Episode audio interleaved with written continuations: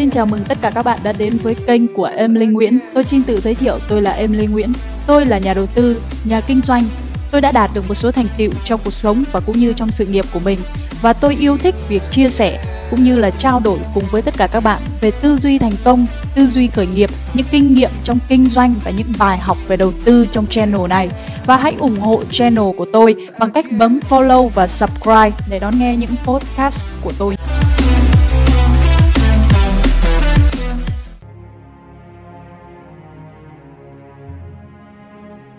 Bạn có đang bán tuổi trẻ với giá quá rẻ vào một lúc nào đó, bạn sẽ nhận ra rằng tuổi trẻ của mình đã làm được cái gì, cái giá mình đã bán đi của tuổi thanh xuân, nó rẻ mạt như thế nào. Em, 17 tuổi, ngồi bán hàng từ 7 giờ sáng đến 11 giờ tối cùng với một người nữa. Có thay phiên để nghỉ ngơi chút đỉnh vào giờ vắng khách. Mỗi ngày em kiếm được chừng 70.000 đồng. Em không phải là người trẻ đầu tiên tôi gặp vào những lúc giờ bán thời gian để kiếm đủ số tiền lo cho hai bữa ăn và giúp đỡ một người thân nào đó trong cuộc sống thường nhật. Đó và là vào tháng 4 năm 2014 ở Sài Gòn, Hà Nội cũng có hàng chục ngàn em trai, em gái 13 đến 15 tuổi, trẻ trung, xinh đẹp, ngơ ngơ vào thành phố, làm một công việc gì đó như giữ xe, ngồi ghi vé xe, ngồi xếp trái cây, đứng xếp sữa lên kệ ngồi đánh dấu người ta vào cơ quan, những công việc ấy có ưu điểm, đem lại miếng ăn, giúp cho những đứa trẻ tạm thời vượt qua được cuộc sống khó khăn, nghèo khổ, như những đứa trẻ ở nông thôn, sinh ra trong gia đình nghèo khó và không có việc làm. Em nói với tôi, em may mắn có việc, chứ bạn em ngồi quán cà phê cả ngày, không việc làm, lại nợ tiền cà phê. Chuyện nói ra như đùa, thật là một tin mừng vì cuối cùng, những người trẻ ở nông thôn cũng tìm được công việc gì đó để làm, kiếm được một chút tiền cho bữa ăn hàng ngày, và họ không phạm tội ác gì ghê gớm vì quá rảnh nghĩ như vậy cho lạc quan. Vậy còn biết bao nhiêu người trẻ ngoài kia là gà, ngoài quán game, thất nghiệp và thành trộm cướp, ăn bám gia đình. Nhưng nói đi thì phải thử nhìn lại, tương lai của họ sẽ ra sao, những tháng năm đẹp nhất của cuộc đời mà các em đã dành ra 8 đến 12 tiếng làm việc để kiếm được một chút tiền, chỉ đủ ăn.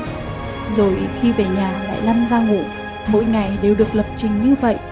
Và chờ đến ngày được nhận lương cuối tháng, họ không tiến triển chút nào trong nghề nghiệp. Hoặc có thể thêm rất ít chuyên môn. Vì chuyên môn chính chỉ là ngồi, nhìn, đứng, đi lại, hỏi han và dắt xe. Những người chủ thấy các bạn còn trẻ, còn khỏe và xinh tươi, đủ điều kiện để phục vụ cho những công việc chân tay và phục vụ cho khách hàng của họ. Lúc đó, những người chủ đang bỏ tiền ra để mua thanh xuân và tuổi trẻ của các em với mức giá rẻ mạt. Khoảng 100.000 đồng một ngày, tôi quen một thầy giáo. Ông rất giỏi tiếng Anh.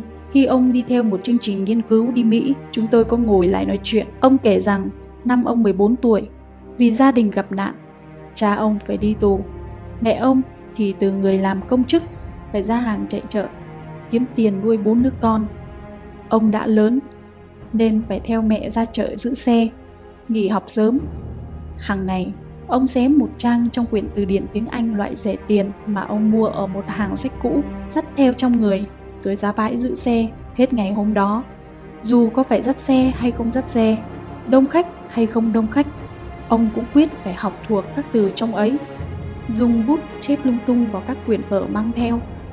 Quyển từ điển vơi dần, Ông cũng đã thuộc thêm nhiều từ, nhiều câu, cộng với những quyển sách học viết, ông tự học tiếng Anh và vẫn đi giữ xe kiếm tiền phụ mẹ nuôi em. Khi tiễn ông ra sân bay, tôi không thể tin một người đàn ông chững chạc và thành đạt trước mắt mình lại từng 14 tuổi đi giữ xe, chạy chợ và học thành thạo một ngôn ngữ. Khi nhìn thấy những ánh mắt trẻ của những đứa trẻ làm nghề lao động chân tay, nghề giết thời gian đổi tiền, tôi nghĩ tới ông Nghĩ tới cả những người Nhật tôi đã từng gặp đi một chuyến tàu 20 phút về nhà, cũng dở sách ra đọc. Coi như đọc được một vài trang, mỗi ngày người công chức Nhật đi làm, đọc 3 trang sách. 30 ngày là đọc được 30 trang từ điển và 90 trang sách cái thời gian ngắn ngủi, ngắn ngẩm và tiêu tốn mà các bạn đang phải đem ra để đánh đổi lấy tiền ăn, tiền sống. Thực ra cũng có thể tận dụng theo một cách khác. Bạn có thể đọc hết một quyển sách trong 3 tháng có thể chậm hơn một em sinh viên ngồi cả ngày trong thư viện. Bạn có thể học hết một quyển chuyên đề trong 4 tháng, càng chậm hơn so với những người có chuyên ngành và được cha mẹ trả tiền cho đi học. Nhưng dù chậm trễ đến vậy, bạn cũng đang tiêu xài những khoảnh khắc ngắn một cách có ích thay vì ngắn ngẩm ngồi nhìn khách ra vào tòa nhà, ngắn ngẩm ngồi cạnh kệ thuốc lá, ngắn ngẩm ngồi chờ khách ra xe, ngắn ngẩm mở những clip hài trên mạng cho nhau xem, cười hề hề, check Facebook, tán sóc điện thoại, tốn tiền xem hàng online giá rẻ mà không có lúc nào đi mua được. Lâu rồi, trên đài phát thanh tôi từng nghe có kể chuyện một anh chế máy nông cụ. Người ta hỏi anh vì sao làm công chức giấy tờ mà lại biết chế máy cho nông dân mà chế có vẻ thực tế vậy. Anh kể, hàng ngày tôi đi làm đều phải ngồi xe công ty một tiếng để tới thành phố vào làm. Một tiếng đó tôi ngồi đọc sách, vẽ mẫu, xong đâu đấy thì chế thử, cuối cùng cũng ra. Vậy là khi vài chục người khác cùng công ty trên chuyến xe của anh đang ngủ, đang tán dóc, đang nghe nhạc, đang nói xấu đồng nghiệp, thì anh vẫn đọc sách.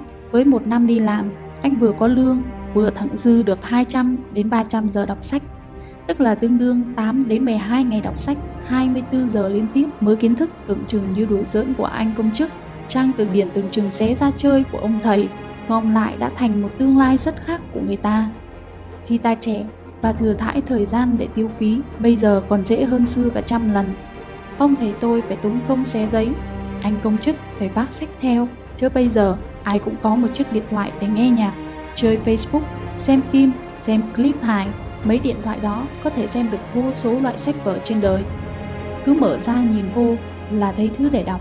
Hãy tưởng tượng mà xem, khi bạn 18 đến 20 tuổi, người ta sẵn sàng thuê bạn để ngồi, để làm bảo vệ, để làm tiếp tân, để làm nhân viên đón khách vì bạn trẻ, đẹp và có nụ cười tươi, có sức khỏe, có vóc dáng. Đến khi bạn 40 tuổi, nhan sắc tàn, sức khỏe xấu, vóc dáng béo phệ và bạn vẫn chẳng biết làm gì hơn ngoài bán thời gian của mình để ngồi, liệu có còn ai muốn thuê bạn không? vào một lúc nào đó ta phải chi xài tuổi trẻ của mình một cách hợp lý dù đang bị trăm thứ cơm áo gạo tiền vì lấy mình phải biết một thứ gì đó thật tốt phải có một chuyên môn gì đó dù nhỏ tí xíu và đơn giản phải có tri thức cho mình dù ít hay nhiều trong một bài nói chuyện tôi đã từng nghe và diễn giả bảo bà cực kỳ ngạc nhiên về sự thay đổi của công nhân Trung Quốc. Ở khu công nghiệp bà khảo sát, có những lớp dạy tiếng Anh cả 2 đến 3 giờ sáng. Dạy theo bất cứ ca nào có công nhân cần học và giờ thì giá tiền lương công nhân Trung Quốc hết rẻ nhất rồi vì họ chăm quá. Còn bạn, thanh xuân, tuổi trẻ của bạn đáng giá bao nhiêu thay vì bán đi với giá tiền rẻ mạt. Bạn hãy đứng lên, hành động và biến nó trở nên có ý nghĩa và vô giá trước khi quá muộn. Cảm ơn bạn đã lắng nghe podcast và video của Emily. Nếu bạn thấy những thông tin Emily chia sẻ là ích lợi, đừng ngại ngùng để bấm subscribe và follow các kênh YouTube cũng như là channel này của Emily. Cảm ơn tất cả các bạn và hẹn gặp lại các bạn.